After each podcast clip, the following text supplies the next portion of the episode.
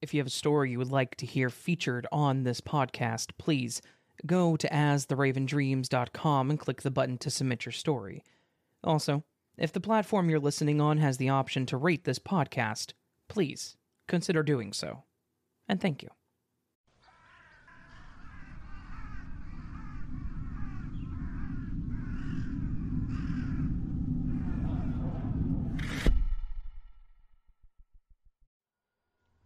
Okay.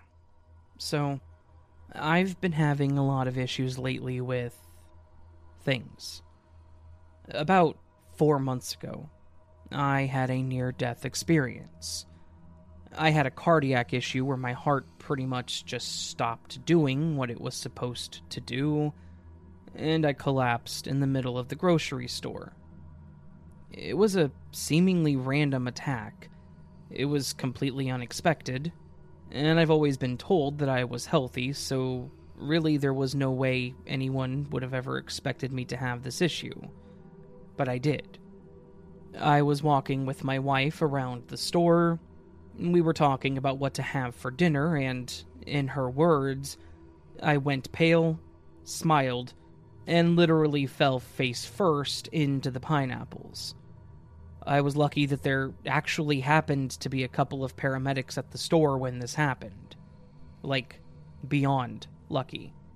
As I had literal minutes before I wouldn't have been able to have been revived. They were able to get me back quickly, and we all took an impromptu ride in an ambulance to the ER, where the doctors worked some amazing miracles on me to keep me alive.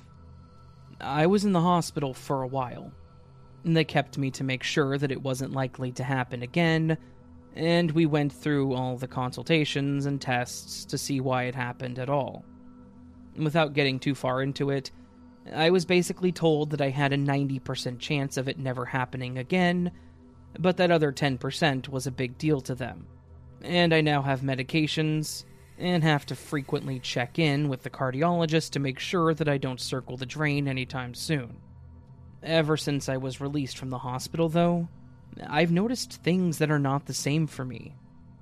I've noticed that there are things that have been changed slightly, and it's actually been weighing pretty heavy on my mind. I don't know if this is personal Mandela effect things, or glitches, or just some sort of reality or timeline shift, but here we go. The first thing that I noticed was the insurance company that my wife and I go through the name of the company that we use is Farmers Insurance. However, that is not what I remember it being. I very distinctly remember the company being called the Farmers Insurance Company. My wife says that the company has always just been Farmers Insurance and has never had the the or company in the name. But I know this is false, at least for me. I've even seen the commercials in this reality where they have the jingle, and it's almost the same as the one I remember. In this reality, however, it's just, we are farmers. But I remember the jingle saying, we are the farmers, which, to me, makes more sense. If you say the sentence out loud, it makes more sense to say that you are the farmer and not just you are farmer but that's just my opinion. Anyways, I remember the company being the farmer's insurance company, and no one else does. The second thing that I remember is actually a bit more personal, and not on a corporate level, and that is a local coffee shop that my wife and I like to go to. There's this little cafe that is the cutest little place, and it's owned by a local family. We used to go there every weekend before the accident. I very specifically remember that the name of the cafe was the Cardinal Coffee House. And I remember that their specialty, the Cardinal, was basically a mocha with a ghost pepper syrup in it to make it spicy. I remember talking to the owner about it and asking why the store's namesake drink was that and she said that it was because people associate heat with red, and cardinals were red. She then also said that cardinals were, quote unquote, spicy little birds, Basically, that they were kind of mean when it came to their territory, so it just made sense to make their drink a little spicy too. I loved her explanation, and I loved the drink. The ghost pepper worked so well with the chocolate. Now, none of this is apparently true. The cafe is called the Bluebird, and their specialty namesake drink is incredibly boring. It's basically a vanilla latte with honey in it, and it's terrible. I actually talked to the owner about it, and I asked her if they still had the ghost pepper syrup for the coffee, and she seemed genuinely confused on what I was talking about. I'm actually incredibly sad, because it was such a fun combo and I really liked it. But it never existed, according to everyone else. The last thing that I think is worth mentioning actually happened at work. I work in IT, and we have a fairly tight knit team. So I know all the guys that work on my team pretty well. Obviously, I was out for a while with my medical stuff, and I'm super thankful that they were willing to let me start back up when I was feeling better, and that the company had decided to allow us to stay remote for the foreseeable future, which made working that much easier for me. However, when I finally got back into working, I noticed that one of the guys on our team was seemingly absent from the meetings. He was one of the network guys named Chuck he was seemingly no longer part of the company. Now, these things do happen all the time, and since I was gone for quite a while, I assumed he had found other work and moved on. It wasn't likely that he got fired, as he was good at his job, and he was in good standing with the company. Then, about three weeks into me being back, we have a Zoom call meeting where they all requested that we put our cameras on. The meeting starts, and the head of the IT department says that he wants to introduce a new member of our team, a guy named Chuck, that is going to be part of our networking team. I was completely confused. The guy on camera was the guy that I remembered working there. At first, I thought that maybe he had left and come back, and that they were just being cheeky. But everyone was being genuine. This was Chuck's first day, and nobody knew him. I even asked my direct manager after that meeting if that was the same Chuck that worked for us prior, and he said that no one named Chuck had worked in IT before. I just said that I must have confused him with someone else, and I let it go, but I know this guy, and I know that he worked for the company before, at least in another timeline. These are just some of the things that I've noticed that have happened. And honestly, I'm pretty messed up with all this. It's incredibly stressful remembering things that seemingly never happened or existed, and I'm struggling to cope with it. Unfortunately, I think I'm just going to have to accept things for what they are now, because I don't think that there's any way for me to ever go back.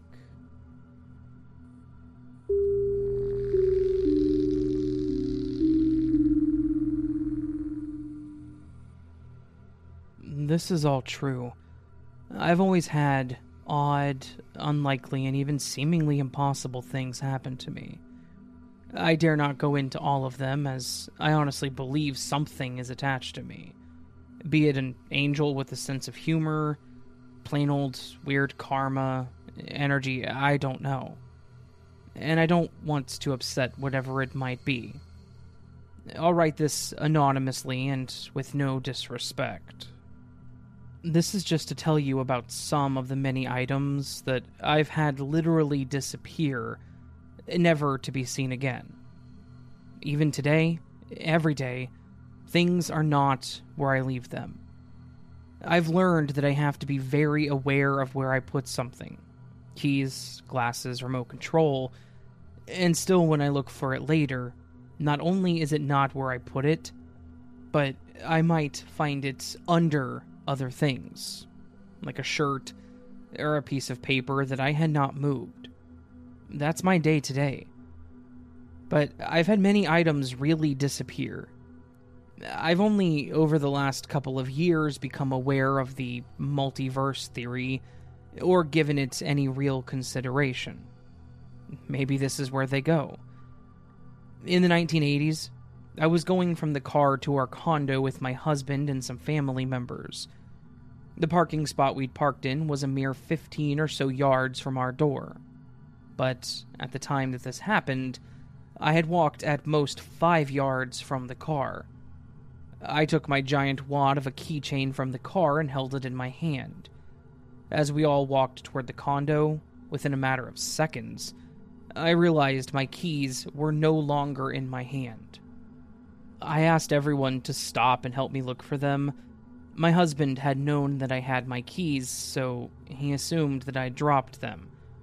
We all assumed that, although I knew it would have been impossible for me not to have heard substantial clink if they had dropped from my hand to the pavement, considering I had many keys and a lot of unnecessary metal keychains. There was only black pavement between the car and the condo, as I hadn't made it as far as the small grassy area.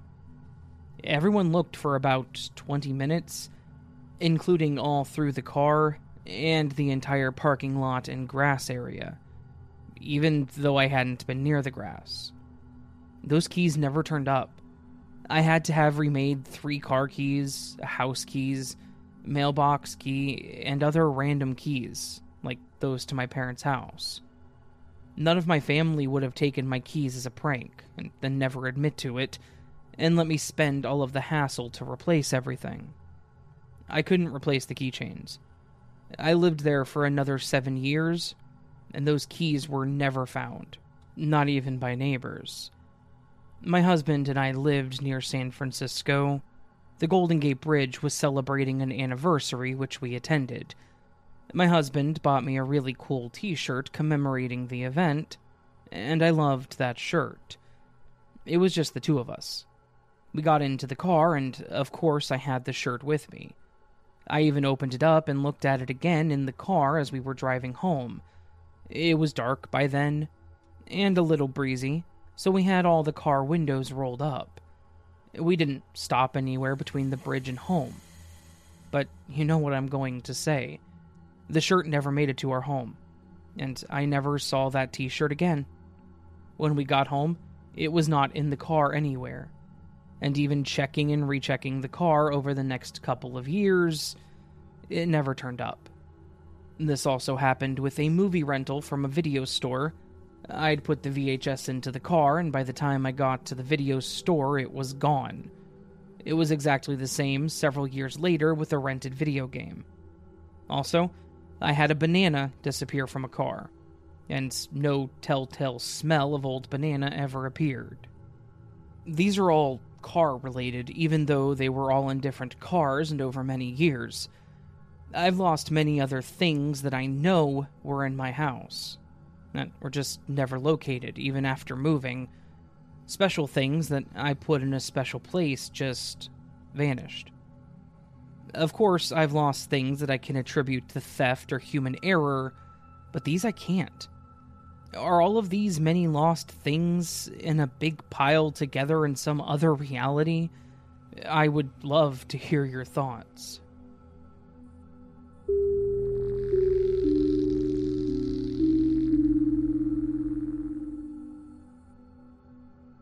I guess I'm late to the party on this one.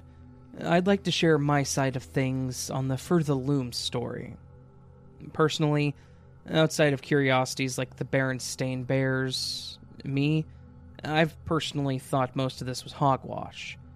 As a huge Star Wars fan, I remember clearly it being, no, I am your father, with Luke, I am your father basically just used as a marketing phrase. I remember C3PO's leg being silver. I remember most of these things correctly. I do remember it being Berenstain Bears, but it wasn't a big enough part of my life to make me start becoming paranoid or anything. When I was a kid, my family lived in Alvaton, Kentucky. My dad worked at Fruit of the Loom. It felt like everything revolved around this company when I was young. My dad worked as an applications manager. He'd bring home the IBM ThinkPads, Palm Pilots, all sorts of cool technology that seemed light years ahead of the time to my elementary through middle school aged kid mind. We had tons of company family functions. He would bring home clothing. Needless to say, the Fruit of the Looms logo was a huge part of my mind.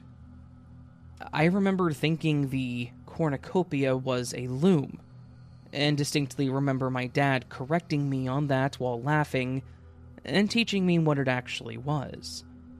I also remember doodling the logo while I was in class, and making the cornucopia as a bunch of spirals. I just found out about this Mandela effect this morning, and I texted my dad, who is now long moved on from the company. I texted him the logo with the cornucopia in it and said, You worked there. Do you not remember this as their logo? The response I got was, I did and do remember it. I then called him and he asked why we were talking about something like this. I told him how I was watching the X Games this weekend, which was sponsored by them, and noticing the logo had it removed. After going onto the internet and realizing it apparently never had the cornucopia in it at all. He got very defensive immediately, as if someone was calling him a liar and said, What do you mean it wasn't in the logo? I have things in storage with that logo stitched on it. I know I saw that thing every day for years. I explained to him what the Mandela effect was, which I don't think he quite understands, but the logo thing got him very worked up. He's apparently still friends with a couple of former workers on Facebook. He's going to reach out to them today to see if they remember the same thing. To be quite honest with you, this is one of those freak out moments for my life. I can legitimately say without a doubt that this logo used to be different. It's bothering me probably more than I'd ever thought something like this would. It's like being told your parents' name suddenly is something different. I have no reason to remember this cornucopia being there. I didn't even know what the damned thing was until my father corrected me. Those are burned in childhood memories that I know existed. Not just, I folded the laundry so I know. I remember large models of the logo at family events. I remember sitting in the damned cornucopia that they had. God, the more I think about it, the more it feels like a huge prank. I'll post with updates, if any, but thanks for hearing out my first post here. The OP then added an update to their post in the comments, and I will include that here. I'll quickly go over my call with him last night. His coworkers still have yet to get back to him, the one that he's talked to in the past and usually gets back to him within a few days. I asked what years he was there. He said he was there from 1990 to 1998. His friends on Facebook included two bosses and two coworkers. He's not been able to find any personal items yet from the time period with any logo on them, and we talked about this at length. Before the internet was widely used, there was no outside connectivity, at least with Fruit of the Loom during this period of time. Thus, the use of letterhead on project forms, memos, etc. was not a common practice like it is today. He did find a couple of memos that he kept, again, not emails, and there wasn't a letterhead on it for him to reference. I guess there was a person there that every time he would push out an update, the whole system would go down. So, they made a joke memo for him to use that basically said, I'm about to run program whatever, so get ready for it. Or something to that effect. He's found some items from the time period, but again, none with any logos on them. He did express that the company went through several hands, both while he was there and afterwards. He distinctly remembers that while he was there, he remembers at least once the cornucopia going away for a period of time. Apparently, this was a very stressful time to work there. Clothing in general was just starting to be outsourced to India at the time, and there was a large amount of pressure from Hanes. There were many times, especially during the course of these buyout transitions, where everyone thought they were going to lose their jobs. He described the office as very barren in terms of branding. There was a logo outside that was small and one inside, but the offices were generally devoid of any branding. Branding largely was seen on the product itself or during the family events, which, to be fair, was everywhere. Again, the logo wasn't pushed out there on everything to the same respect that it is today. And he made it very clear that Fruit of the Loom today is a very different company now than when he was there. He's still very adamant about the cornucopia, and has distinct memories of it. He also described several other in house brands that he was in charge of. One was a brand specifically to be sent to screen printers who made their own custom shirts. I guess, at least back then, they never would dare ship out Fruit of the Loom branded shirts to these people, as they thought back then that it would cheapen the image of their brand. They didn't make it very public at all that they owned these other sister brands. He did have photos from family events, but all of our family photos went to my mother in their divorce. I haven't talked to her for nearly 10 years now, and neither has he, outside of court appearances. So that's basically a lost avenue. My call with him was earlier than anticipated. Questions only started to roll in that I requested after the call was already completed, so I do apologize for that. When he said he would call me at 9 p.m., I honestly forgot about the three hour time difference and was taken off guard when he called at 6. One last point that I would like to make he is now 60, so this all happened in his 40s, i.e., this was well into his career and wasn't something that happened to him when he was young. He made it a point to note that he was old enough to respect and take note of aspects of the company, such as his branding, and he wouldn't have taken it so casually. He was fairly high up in the company and did not take it lightly, although he made it a point that Fruit of the Loom was the largest employer of the neighboring towns, Alvaton and Bowling Green. Basically, everyone knew the brand there, it was like Corvettes to some people in Kentucky. It was everywhere and everything as it was the main provider of income to the district.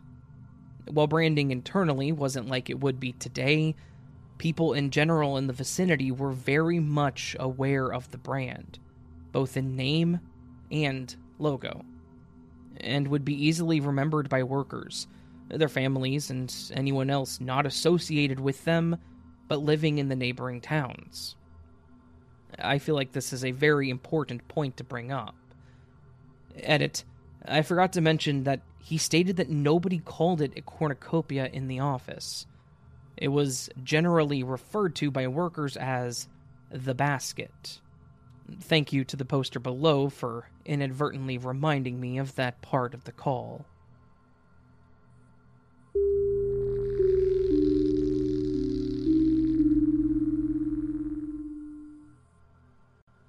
Some may know me based on my post in the Mandela Effect thread. My father worked at the Fruit of the Loom's headquarters in Kentucky. It's since moved. And we both have extremely specific memories and life events regarding the cornucopia. I've had a small handful of other experiences in my life that are perplexing, but nothing in regards to glitches per se. Except for this. It honestly bothers me Although it's not scary, just confusing, if that makes sense. I'm not sure why, but it's been on my mind as of late. So, I figured I would get this out of my system and post it here. This is a few years ago. So, my wife is Canadian born, and she still had family up there. Her father had passed several years prior from pancreatic cancer that wasn't diagnosed in time and her mother was now very ill from complications due to Parkinson's disease. It was a long time coming. Her health having sharply deteriorated after my father in law's passing. She was in assisted care living, could no longer speak, and we all knew she would be passing extremely soon. My wife went up to say her goodbyes, and she happened to pass away while she was up there. She stayed some time afterwards to take care of her affairs and attend her funeral. I was working at an extremely bad company at the time, with an owner who was egotistical and liked to threaten people quite a bit. And I was basically told that if I took off time to go to the funeral, I wouldn't have a job to come back to when I returned. So, I stayed here in the States, missing my mother in law's funeral. It pissed me off, but there wasn't anything I could do at the time. After it was all complete, I went to pick up my wife at the airport. I saw her along the curbside in front of her airline's area and pulled over. Uh, there were traffic cops up ahead that will bark at you if you put your vehicle into park, so I was in a hurry to get her luggage and get back into the truck. I had a 2017 Toyota Tacoma at the time. It was the SR5 package with the chrome rear bumper corners on the rear. I picked up her suitcase and flung it into the bed of the truck, kissed her, asked her how she was doing, and I opened her door. And As she started to get in, I ran around the truck to the driver's side and got in. In this short amount of time, someone had pulled in right in front of me and was taking their sweet time, so I decided to back up to give myself enough room to pull around them into the middle lane. I looked in my backup cam, didn't see anyone, and proceeded to go into reverse. Suddenly, the truck stopped abruptly. I had hit someone that was out of sight of the camera in the corner of my bumper. I was in such a rush to get out of there that I didn't use my mirrors, which was dumb, I know. My wife asked if we hit someone, and I said that I had and told her to wait there. I got out, and there was a red slash maroon Hyundai behind me with the pushed in grill and front part of the hood. A Mexican woman and her mother came out of the car screaming at me. I apologized over and over, and they eventually calmed down and realized it was just an honest mistake. I took ownership of the fault from the beginning to end, and they seemed content that I wasn't trying to skirt responsibilities. I looked at my Tacoma. In the chrome part of the bumper, there's chrome only on each far corner, was scraped up badly Mm, slightly dented upwards. Though I was honestly pretty happy to see how little damage there was after looking at how badly the Hyundai was banged up. They explained that their car was a rental, and they seemed very stressed about having damaged it. They didn't get the insurance from the rental place, and were adamant that I filled out the paperwork in the glove box that's provided in case of an accident which I promptly filled out without any hesitation. I showed them my insurance, which they took a picture of with their phone, and filled that info out as well on the paperwork along with everything else. We wrapped things up, came back into the truck, and I apologized to my wife, who said something to the effect of, oh, stuff happens, it's alright, and we went home. The next day, I went out to look at my truck, thinking I would have to eBay the chrome piece to replace it. It's a cheap part, and I would rather have that than to deal with my insurance replacing the part on top of having to pay for the rental's damage. I was shocked to see that there wasn't any damage on the chrome. In fact, I thought I was mistaken on the side that I hit since there was absolutely no damage. I checked the other chrome bumper piece, but nothing here's the part that messes with me. I never was contacted by my insurance or any other party or company about that crash. My wife remembers it. I remember it. But there was never any damage on that truck after the initial day, and the people who didn't have rental insurance, who would have most certainly reported me due to how badly the Hyundai's damage was, never reported me. Keep in mind, I was super stressed out for weeks. So it's not like we imagined this or something. Because I knew that I'd have to be dealing with my insurance company and paying of deductibles, etc. money was tight at the time as well, and I was extremely stressed about having to pay $500 for the deductible. I kept waiting for a call. Something in the mail? Nothing. I suppose this could be explained away as they were trying to be nice or something and just used their own insurance. I mean, who would take out their own deductible for someone else that they don't even know? But even past that, it doesn't explain why my truck was no longer scraped up and dented. Has anyone else had an experience like this? This Reddit sub was the only place I figured it was relevant. Thanks.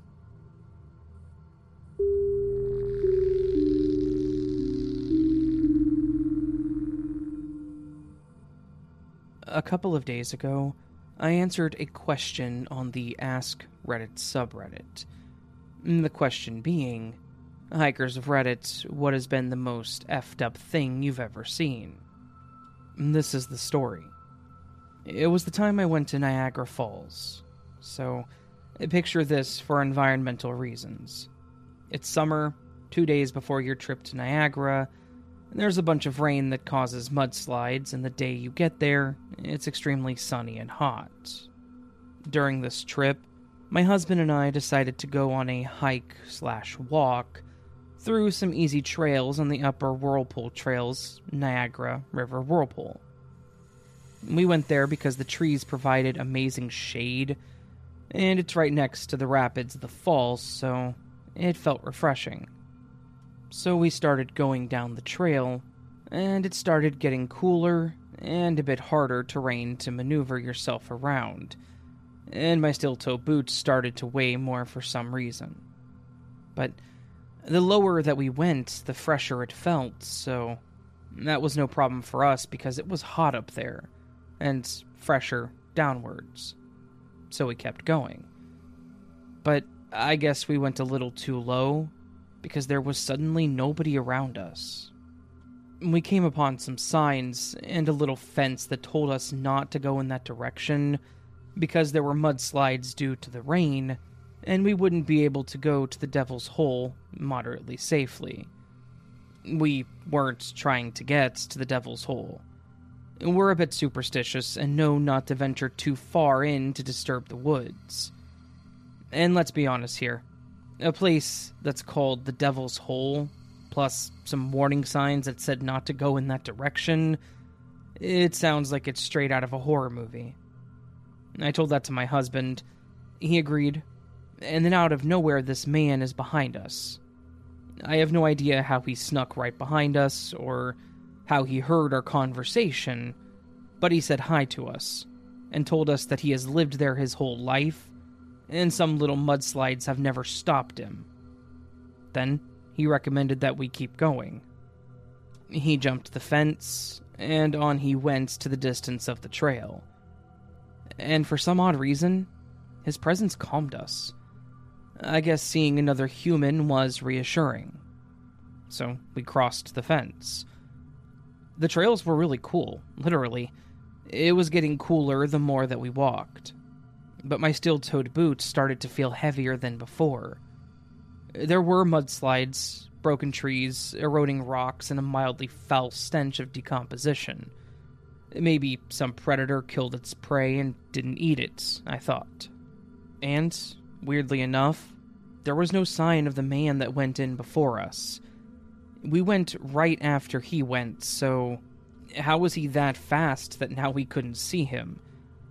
I had a lot of thoughts because of the environment. It felt so weird that it made me anxious and scared, especially when I started feeling like something was staring at me. My husband was also feeling nervous because he was walking faster and humming.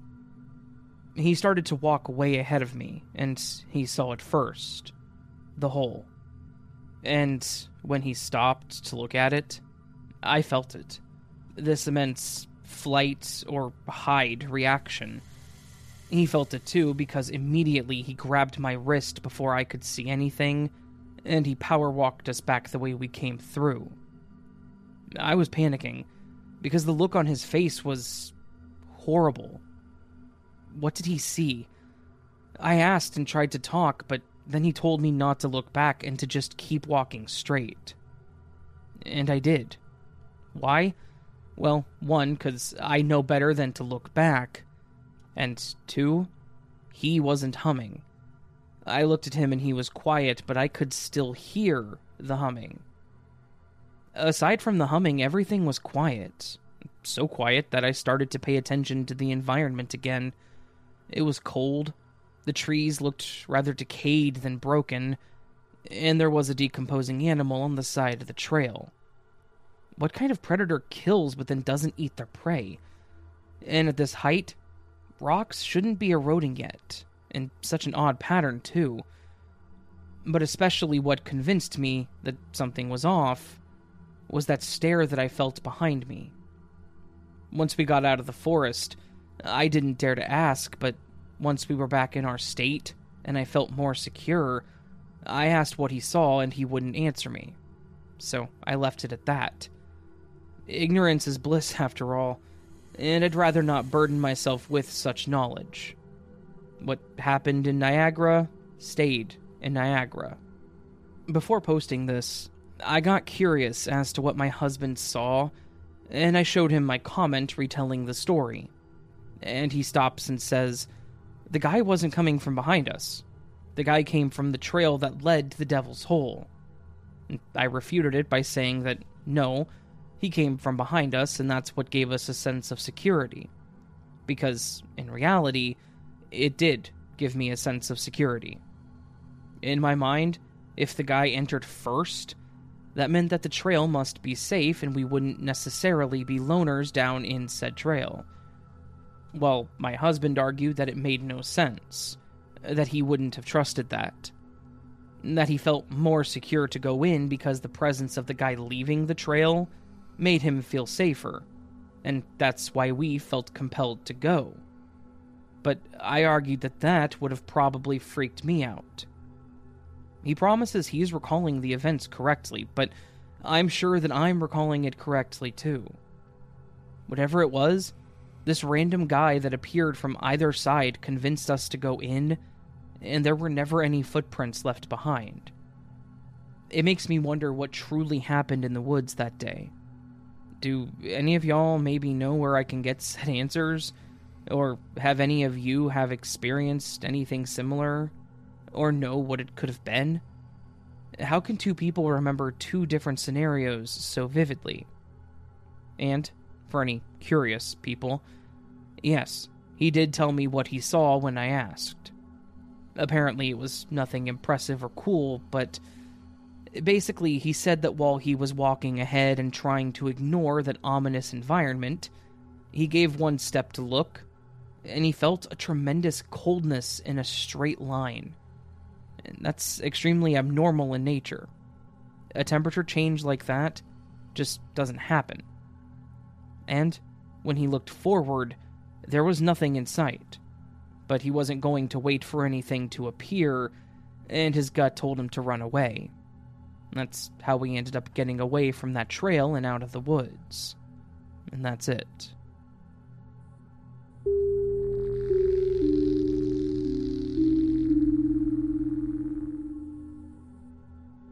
I guess I have a strange glitch or personal Mandela effect situation that I haven't been able to figure out, and probably never will. My apologies if this is somewhat boring or too short.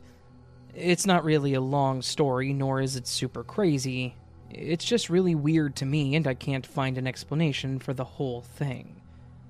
For a little context, I'm not huge into the paranormal, nor do I believe we live in a simulation, and I'm not under the influence of anything, etc., and so on. But this is something that has bothered me ever since it happened. My cousin, I'll call him Danny, was my best friend growing up. I lived in a neighborhood that had next to zero kids, so he and I would always be spending time together my favorite childhood memories are from when he and I would play Pokemon Red and Blue on our old school Game Boys. Because we would just sit there for hours playing through the game, trading the Pokemon, and battling each other to see who had the stronger monsters. In fact, it's because of him that I got my then favorite Pokemon, Alakazam. It's not really relevant, but to get Alakazam, you have to trade your Kadabra with another person, and then it evolves. There are a few Pokemon from back then that did this, and I remember that we pretty much finished the Pokedex in both games because of how much we played together. It may not seem like it's important, but I remember getting to the 150 mark on the game, which is not something you could do without two people, or at least two games and two Game Boys. When I was 12, Danny's parents, so my aunt and my uncle, decided to move to another part of the state. It was pretty far away, so we never really got to see each other after this, as my parents never wanted to go that way, and I couldn't drive. I moved on, though, and I grew up with pretty much no other friends. I'm not trying to garner pity, I'm just saying. Then, when I was around 17, my aunt and uncle wanted to have a good sized party for Danny's 18th birthday and graduation. It was seemingly a really big deal for them, so they invited everyone over and wanted the entire family to come and celebrate. I was stoked. I hadn't seen him for five years, and I had planned on giving him a short speech during the party about how much spending time with him as a child meant for me. I was going to make a joke about how we spent hours playing Pokemon, and I wanted to get him an Alakazam card as a joke, only to find out that they don't print Alakazam cards. Hmm, look it up, it's pretty stupid. So I just planned on giving him my little speech, and that was that. When I got there, I was actually thankful that I didn't get an Alakazam card for him, because apparently none of my childhood memories playing Pokemon with Danny ever happened. That's right. Nothing I just said is a thing that happened in my current existence.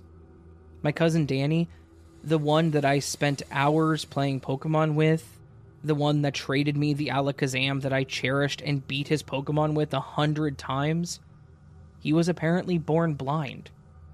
He has apparently never been able to see anything. Ever. And the reason that this was a big celebration wasn't just because he was graduating, but because of how much he struggled with trying to get through high school with his disability, and how proud everyone was of him for making it. Obviously, I'm pretty damn proud of him too, but I don't get how this is possible. For the record, this is the same Danny as the one that I grew up with. Same red, seemingly wind swept hair, same bright green eyes, and same goofy attitude. Except this Danny can't see, and has never been able to. Being unable to see means that there's no way he could have ever played the old school Pokemon games with me, and my entire childhood is one big false memory. I'm not going to lie, it actually hurts the hell out of me to know this. And there's really nothing that I can do about it. There were no other cousins that lived near me, there were no other kids that it could have been. And obviously, I didn't just imagine it all or dream that it all happened. I am devastated that my best friend as a kid just didn't seem to exist in this reality. It's been years since all of this happened, we're both in our 30s now, but I still think about all this quite often. And I honestly miss the Danny that I knew and grew up with in the other timeline.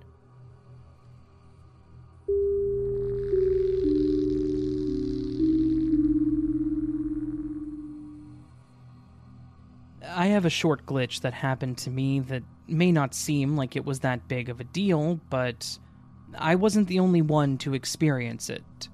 So it's one of those minuscule but also really crazy because it wasn't just me involved situations. My sister and I lived together for a while in a two bedroom apartment, and we would split rent between the two of us. The way that we would pay the rent was that she would give me the money to put into my account, I would then deposit it, and write a direct check to the rental office, and that was that. That way, we only had to do one check, and I had checks already, so it was just the easier way to do it. The rental office was incredibly anal about getting the rent checks early, and by that I meant that they wanted the rent to be paid on the first and no earlier. Because of this, the week that we had to pay, I would write the check and then clip it to the refrigerator, and one of us would take it up to the rental office on the first of the month. In the month in question, I had done what I usually did and had written out the check and clipped it onto the fridge. Unfortunately, there was an issue at my sister's office with the payroll, and they had a delay in payment by a few days. Because of this, she wasn't going to be paid until the 3rd, so she wouldn't have been able to get me the money until then, which meant that we would be paying rent on the 4th. The rental office also had the whole due on the 1st considered late on the 5th, so we were going to be down to the wire.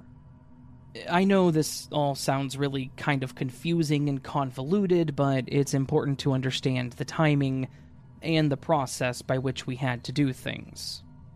So, she got paid, she gave me the cash, and I went to the bank to deposit it on the 3rd, so that we could run up the check on the 4th and be on time still. I told her to remind me to grab the check in the morning so I could take it in on my way to work. Unfortunately, she did not remind me, and I completely forgot about it until I was sitting at my desk at work. I was obviously cursing myself and freaking out because they weren't going to be in the office when I got off work. And if they didn't have the check in hand by the time they locked the door to the office, they added like $150 onto the rent for that month. I was not willing to pay the extra. So I told my boss that I needed to leave at lunch for a personal thing, and he was fine with it. I kind of felt bad for dipping out early, just to get a check into the office for my rent, but I figured it was better than paying all the extra. Lunch came around, I left to go get the rent check, and was confused when I got home. The check wasn't where I had left it on the fridge. My first thought was that it had fallen but I checked around the fridge and couldn't seem to find it. Then, my second thought was that maybe my sister had grabbed it when she got up and taken it in before she went into work. I went ahead and called up to the office and asked them if they had gotten the rent check for us, which it was a bit strange to have to ask, but they looked and said that they did in fact have this month's rent and that we were good. When my sister got home that evening, I thanked her for taking the rent check up to the office for me. And then she told me that she hadn't. She said that when she had gotten up that morning, the check was gone, so she assumed that I had remembered. I told her that I had forgotten to grab it, and I actually took a half day off of work to get home and get it in so it wouldn't be late. Neither of us took the check up to the office, but yet they had it. For the record, I genuinely believe that she was not messing with me, because it's not like her, and I wasn't running on autopilot or anything like that.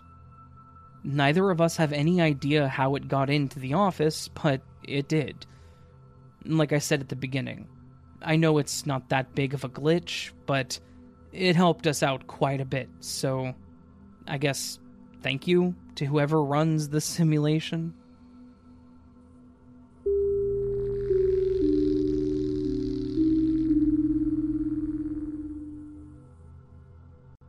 At the end of my freshman year of college, I packed up my apartment. I put all of my special knickknacks and mementos in one box, being careful to wrap everything in bubble wrap, and then I taped it with packing tape. And I mean, I wound half a roll around this cardboard box to make sure that everything would be safe. I then went back to my parents' house for the summer. My old bedroom had a walk in closet, and in the back of the closet there was a small half door that went under the eaves for more storage. I put the box in the storage space, shut and locked the door, and I didn't open it again until I went back to college. When I unpacked my box, there was this disc I had never seen before. It was a flat disc with a divot in the middle of it, so it would spin like a top and there was a design on it that would reflect the light as it spun. It wasn't new, as it had a few superficial scratches on the shiny surface. I had never seen it before or anything like it in my life. I figured it had to belong to my roommate and got into my box by mistake, even though I packed and taped the box myself. It seemed weird, but I just figured it somehow got into my stuff without me seeing it. We didn't live together this year, but she came to visit soon enough. And I said, Oh, hey, I think this must be yours. I showed her the disc, and she said it wasn't hers, and that she had never seen it before. Okay, weird. But I didn't put a whole lot of thought into it. I just set it out with my collection of odd knickknacks and forgot about the whole thing. Right at the end of my second school year, I ran into an old classmate from high school. We hadn't seen each other or spoken since graduation. We ended up reconnecting and dating. I eventually married and then divorced him. We broke up when I went out of state to another college, as my last one was only a two year program. I didn't like the school and left after one semester. When I came home, I started hanging out with my future ex husband again, as well as his roommate. They had their own place, and I was living at my parents', so we would always hang out at their place. Except one day, I had the roommate to my house. We were hanging out in my room, and he spots the disc. And he was like, Oh, hey, did C, the future ex husband, give you that? I thought it was lost. Immediately, I was like, WTF. I said no, it appeared randomly in my stuff after my first year in college. He went on to describe the scratches on it and how they got there. He spotted the disc from across the room and could not have seen these tiny surface scratches from that distance. But they were distinct, and he described them exactly. It turns out, this sat on their coffee table for a long time, until it disappeared around the same time it appeared in my stuff in a box that was taped up in a locked room. A year after I last saw C at graduation, and a year before I ran into him again. I have no explanation how it got there. If the box had been opened and retaped, it would have been obvious. You pull that much tape off of a cardboard box, and the layers of the box will rip off too. No one had access to that room. And the idea that someone broke into a house, broke into a locked room in the house, opened, and then retaped the box without marring the box at all, just to put a small, non important item into that box, is ludicrous. And I still have yet to hear a rational explanation. I guess that this was my first glitch. I've had others since, but this was before there was a name for it, the mid 90s and it's bothered me ever since.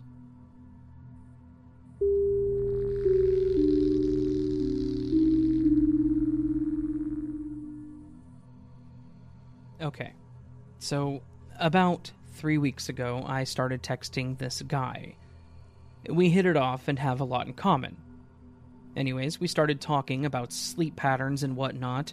I told him that I sleep a lot, especially when I get off work. As soon as I get home, I take a shower and I go to sleep. He says that he's the opposite. He has trouble falling asleep to the point where he has to fall asleep with rain videos and stuff like that. So, I decided to tell him about Dr. Teal's sleeping spray, the one that's been all over TikTok. I've never used it, but I heard that it actually works. I decided to send him a picture of it I go online to take a screenshot of the spray, and I even sent him the lotion that also helps to sleep. After I sent it to him, I showed my sister our texts, and we talked about it for a while.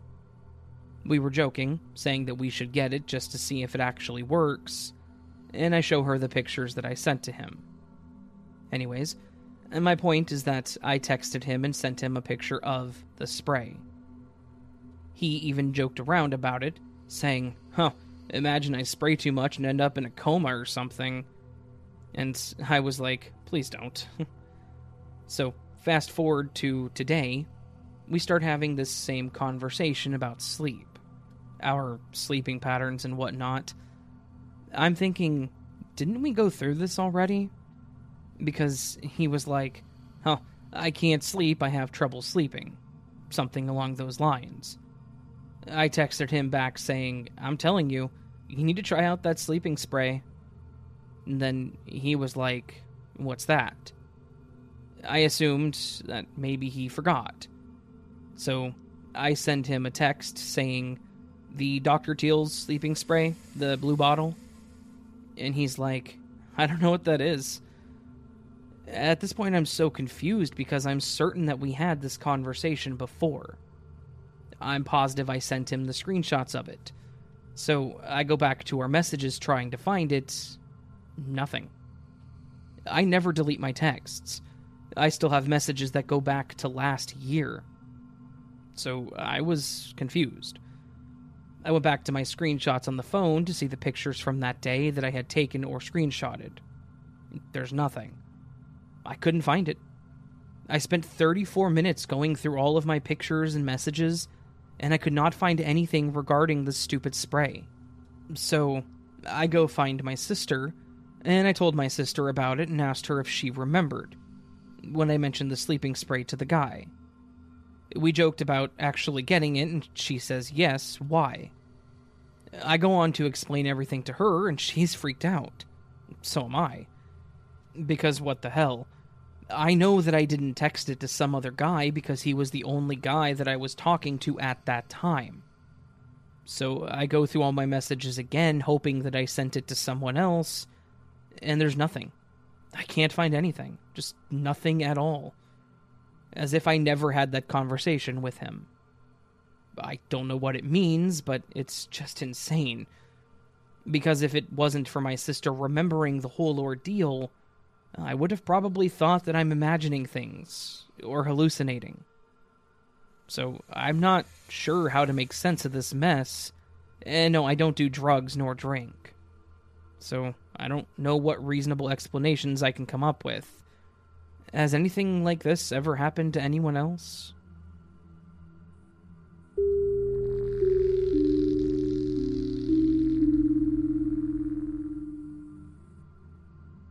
This isn't a huge glitch, but it was a glitch.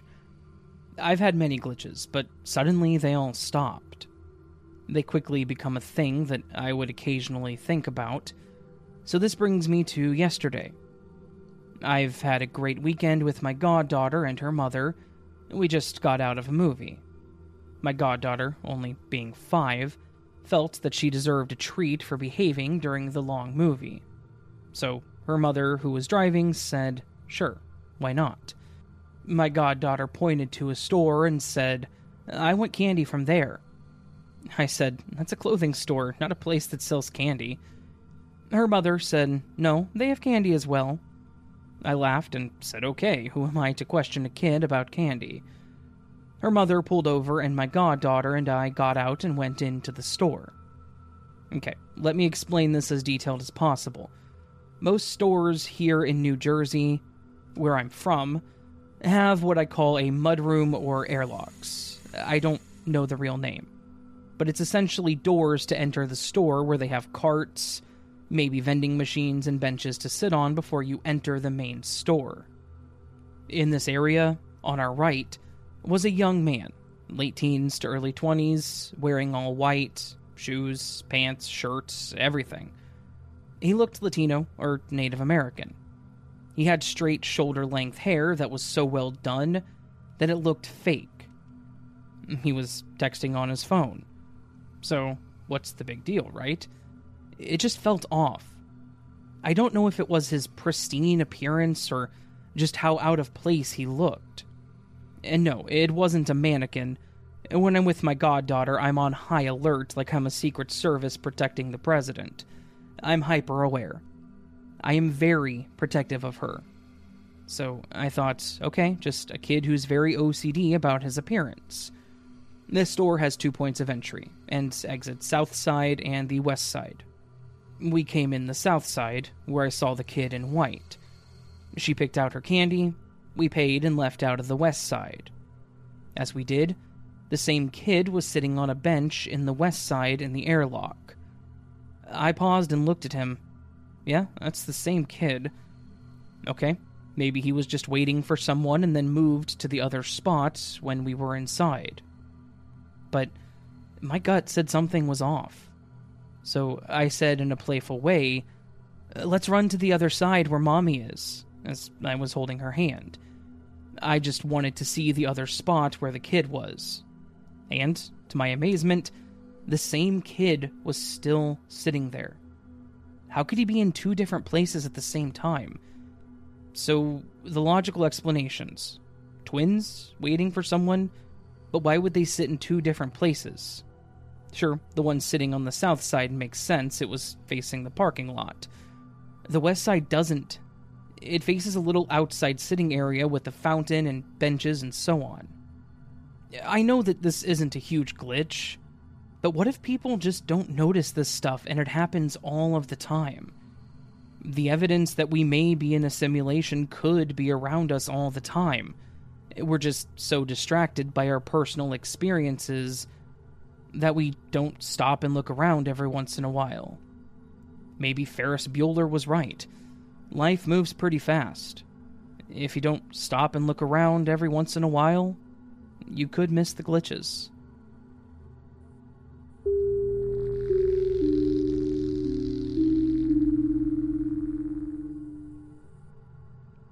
Back in 2018, I was 17 years old and had come back from abroad to visit my friends in my home city for the winter. I remember it was the cold month of December, and I was walking back to my apartment after a medical appointment with my mother when I happened to pass by this very old abandoned drama theater that was built in the 1800s, where my grandfather had temporarily worked in his youth which had been closed ever since the 90s. I recall that I hadn't been on that street for a long time, since my childhood, because I would always avoid the old drama theater buildings, as it gave me very strange vibes, so I would always take the other ways home back to the city center. However, that particular day, I happened to take that route for some unknown reason and I took that road with my mother while we discussed my upcoming exams.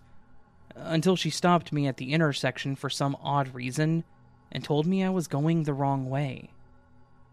At that very moment, I saw a young blonde girl sitting in a very familiar blue Opel car, playing her PSP 3000 in the car. She glanced up at me to look at me all of a sudden our eyes met, and I felt an odd sense of familiarity and recollection. I froze for a bit in shock until I heard my mother's voice and decided to quickly turn back. I went home as if nothing happened, and then realized that when I was a kid back in 2009, it was snowing, and I had seen an older teenager with highlights, makeup, and a purple winter jacket looking at me strangely when I was in the car with my dad in the back seat, waiting for my mother to get back from the local store a few blocks away. And that's when it hit me that this person was actually me. She too had moved away quickly after locking eyes with me when I was a kid, and she was dressed in the same attire that I was wearing in 2018. It was almost as if what happened wasn't supposed to happen. I wasn't supposed to be there on that day. Even up to this day, I'm confused.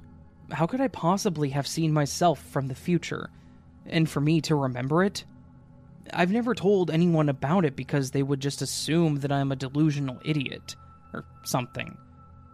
This has been something that I haven't been able to explain to anyone. I still sometimes think about it and wonder whether I just fell asleep with my eyes open or had hallucinated the entire event, but I recall it as blue as daylight. I've even asked my mother about the event, and She blankly stared at me, saying that I acted odd that day, wanting to go back to that place for some unknown reason. I don't believe in the supernatural, but after having experienced this event, I think there's definitely something there, which we aren't aware of.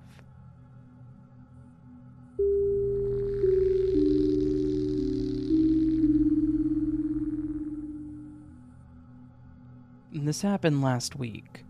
I was getting ready to go to work in the morning. I was still putting my makeup on, and the mirror and the table where I put all of my makeup are eh, one and a half to two steps apart from each other. So, I was walking back and forth. When I was at my table, I looked at my earbuds and thought, I'll put this in my bag right away, or else I'll forget it again. Because a day before, I left them at home. So, I put it in my bag right away and went on getting ready. I arrived at work at 7 a.m. and had to wait for my manager to open the door. In the meantime, I was scrolling through social media. I thought of putting in my earbuds because I don't like people listening to what I'm looking at, if that makes sense. But then I thought, well, there's no one around. I'm waiting in my car, so I won't disturb anyone. So I don't put it on. At work, it was so busy the whole day that I didn't take my earbuds out of my bag. In the afternoon, when I come home, first thing I do is take my phone and earbuds out of my bag and put them on the table. I arrived at around 5 p.m. I went in my room and put my bag on the table to take my phone out. And before I went for my earbuds, I saw them on the table. I was like, what the hell? I looked in my bag and I couldn't find them. I was so confused. I clearly remember putting it in my bag because I had forgotten it at home a day before, and I was so pissed about it. But what happened here? I guess the earbuds just transported back home. Nor do I misremember it. It's so weird.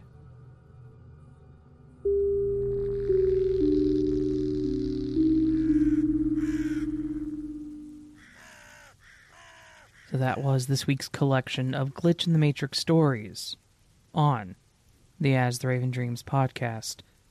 I hope you enjoyed this collection of glitchy goodness.